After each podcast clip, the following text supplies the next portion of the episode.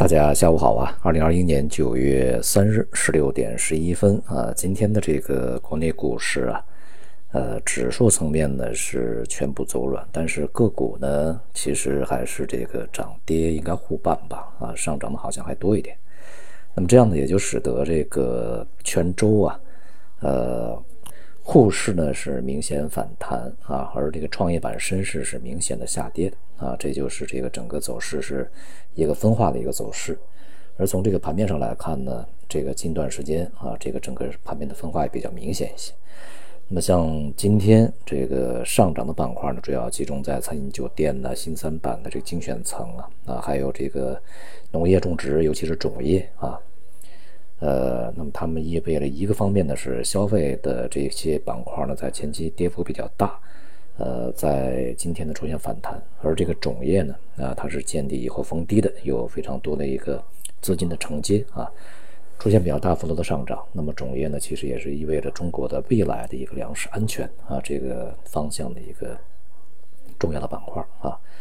而下跌比较这个多的板块呢，一个是新材料，这个稀有金属啊，尤其是以新能源为主的这个像锂啊、盐湖提锂啊、钛白粉啊等等吧，这些下跌比较大啊。这个中船系、国防军工，那么也是出现大幅度的回调啊。总体来讲呢，在这周这个呃支持大盘上涨的呢，呃是这个传统的行业啊，基建和金融。其实我们不管每天呃波动的热点板块是什么，那么在本周这个发力的还是基建和金融啊这两个板块呢是给大盘以支撑的，而这个下跌的板块呢是科技啊和医药啊这些这个板块呢是呃再加上这个新能源汽车啊就是这个给这周的市场呢带来压力。那么新能源板块呢在今天啊和本周其实表现还是不错的啊，但是啊这个内部的。分化和轮动呢已经相当明显啊！我们在今前期讲呢，新能源板块它里面的结构啊，它也会这个随着时间的推移啊，随着随着市场的交易呢，它也会出现轮动的一个现象。而且呢，在近段时间应该是从这个呃下游往上游去走啊才对。你要下游嘛啊，汽车就是这个新能源的一个终端这个使用的东西啊。而上游呢是什么呢？上游是发电啊，像什么这个风电呢，啊，在这段时间就非常非常的好啊，电力啊，这段时间非常好。这个新能源，不管你最终你汽车用的是电池，什么其他地方也要用电，这个电总要发出来哈。就是你汽车不烧油了，去用电池了，如果这部分电池发出来的这个呃储存这些电能仍然也是用这个煤炭或者是石油发出来的。那么你这个新能源就是一句空话，减碳啊，这个减排其实是没有的，无非就是这个左兜装到右兜啊，从直接烧汽油，然后变成了电厂去烧油烧煤，道理是一模一样的。只有把上游的这个发电这个层面变成新能源、清洁能源，那么才能够实现最终的减碳减排，这个才是一个最这个核心的问题啊。所以说。呃，这也是我们在前期吧，啊，这个对于新能源板块的一个布局。那么现在看起来呢，也是这个逐渐成效啊，呃，而且比较明显啊，并且呢，在近段时间，像电力环保、公用事业啊，都是上涨的。这也是我们在这个上上周啊，这个提出来的一个这个概念，也就是在市场波动的过程中啊。尤其是在新赛道啊上涨的幅度比较大，而这个老赛道呢跌的比较多，出现反弹，这个过程中啊，这个新赛道要调整的这个过程中呢，资金并不会重新这个全部的回到老赛道里面去啊，因为毕竟呢这个风险是比较大的啊，而且也不是底，那么它会进入到一些这个具有长远的啊一些避险作用的或者是。呃，抵御一些风险啊，一些板块里边去啊，像电力环保、公用事业就是非常好的选择。而这一段时间啊，一两周的表现也是非常好的啊。而未来呢，无论市场怎么变，我们目前看到的是这个传统的赛道的这些，以及成长型的科技这个赛道的这些，都在啊这个出现比较大的调整啊，这就是整个市场的一个分化局面相当明显啊。反而呢，是和这些没什么太大关系的一些板块是比较坚挺的啊，这就是当前市场最最为典型的一个特征啊。那么今天呢，这个券商板块是一度大幅冲高以后再度的回落啊，到收盘的时候啊，这个以板块来看，券商板块反而是微这个温和下跌啊。那么新三板呢升级为这个北京证券交易所，那么这个事情呢，从前期这些年吧啊，一直都有这个传闻，也一直有一些安排，大家也都有这个思想准备啊。不过这一次呢，这个事发还是比较突然一些啊。从长远来看呢，这个北京证券交易所呢，它当然是升级了嘛。呃，证券这个交易的一个平台升级啊，并且呢，里边的这个股票它也就是相应的升级啊，它不用再去转板啊。那么所以说呢，对于这个未来整个交易发展，当然和相关券商来讲呢，也是有好处。对于这个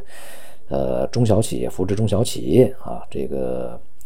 尤其是所谓的什么专精特新啊，这些什么和小小巨人这些企业呢，也是有好处的啊。呃，并且呢，这个交易所的建立呢，是我们国家第一领导人啊来宣布的呢，这个级别也是不低的啊。这个所以呢，在未来我们还可以对于这个交易所寄予一些希望啊，并且在这个过程中呢，对于这个现在的什么啊，它的精选层啊和这个它的基础层啊这些啊，这个还是可以去挖掘一下啊。但是呢，从现阶段的情况来讲呢，它也只是换了个名字啊，它还不能够立刻呢就去释放出它的产能来啊，也不会这个，因为股票也比较小一些，它也很难形成一种系统性的一些这个支持。对于整个市场而言，对于券商的贡献呢，我想这个未来呢潜在的贡献是有的啊，但是最大的问题在于中小企业，呃，这个不确定性非常强啊，就是。呃，它体量不大的时候，当然发展会比较快，但是呢，淘汰可能也比较快啊。尤其是在新三板呢，前些年积累的问题比较多啊，良莠不齐的公司太多。呃，在股灾爆发的前期啊，这个一窝蜂啊，呃，进入新三板的这些企业太多了啊。现在呢，整个市场的流动性也不是特别好，当然未来呢，有希望去改善啊，有希望去改善。呃，但是也是一个这个长期的事情，它不是一个短期立刻就会见效的事儿啊。所以说，炒一下也就差不多了啊。而从这个经济层面上来看呢，今天是公布了这个财新的啊，这个制造业呃非呃这个服务业呃 PMI 和这个综合 PMI，呃这两个数字呢都与我们之前的预估是大体一致啊。呃，一方面呢是。经这个季调的啊，这个服务业 PMI 呢，它是这个大跌到了四十六点七啊，这也就是十六个月以来的新低吧啊，呃，较市场预期以及上个月的五十四点九呢是跌幅比较大啊，那么也就是到了这个呃收缩的这个区域啊。呃，那么另外呢，就是综合 PMI 呢也是跌至了四十七点二，都是双双进入到萎缩这么一个状态啊。所以呢，这个整个经济形势啊，现在面临的压力不不小的啊。那么在未来呢，除了财政政策以外，那么货币政策会不会有一些啊这个支持？比如说定向降准，呃，那么在整个的三季度末以及四季度啊，就是我们需要去关注的一些方面啊。呃，但是呢，就是前期我们看到这个，呃，它那个全面降准啊，其实没有说给这个整个的，呃，金融层面啊，它带来特别宽松的一个状态，因为它释放的一些这个资金呢，基本上在这几个月把到期的 MLF、MLF 的一个对冲完了啊。那么接下来，如果是要去给实体经济去支持的话，恐怕，呃，适当的定向降准或者是其他的一些方式降准呢，还是需要的啊。而在另外一方面呢，这个通货膨胀的压力始终是高居不下的啊。在这些天，大宗商品价格呢，这个继续的维持在高位运行啊。也就是在之前我们讲那个商大宗商品的这个，在今年晚些时候，尤其是下半年到目前已经是二季度还剩一个月啊，三季度还剩一个月，还有四季度啊，也就是还有四个月的时间。那么今年的这个在年底之前，恐怕大宗商品大多数还是会维持在一个高位震荡，甚至呢还会有一些品种的这个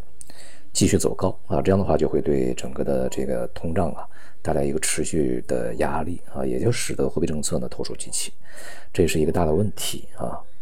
总的来说呢，市场仍然是结构性行情，而且呢在这个呃传统的这些行业啊，这个大消费啊、金融啊。